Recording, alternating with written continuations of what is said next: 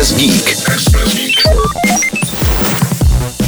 Kdy nás nahradí roboti a umělá inteligence, to vám nově prozradí umělá inteligence.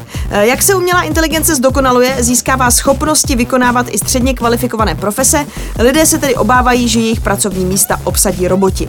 Vědecký tým ze Švýcarska proto přišel s výpočtem, který odhalí, jak snadno je které povolání nahraditelné, ale zároveň vám doporučí vhodnou kvalifikaci. Výsledky jsou zatím značně omezené, nicméně některé lidi mohou při hledání práce inspirovat.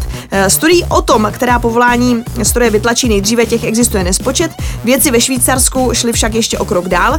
Nejdříve pracovní místa seřadili na stupnici podle toho, s jakou pravděpodobností jim hrozí nadvláda robotů, a potom vyvinuli metodu, pomocí níž mohou zaměstnanci, kteří se cítí automatizací ohroženi, zjistit, v jaké profesi jim náhrada nebude hrozit tak akutně a pro ní jsou zároveň dostatečně kvalifikováni. Výzkumníci tvrdí, že jejich systémy by mohly pomoci vládám zefektivnit rekvalifikační politiku a lidem dělat rozumnější volby. Jak jsme na tom každý z nás, si můžete vyzkoušet na webu výzkumníků. Tak good luck.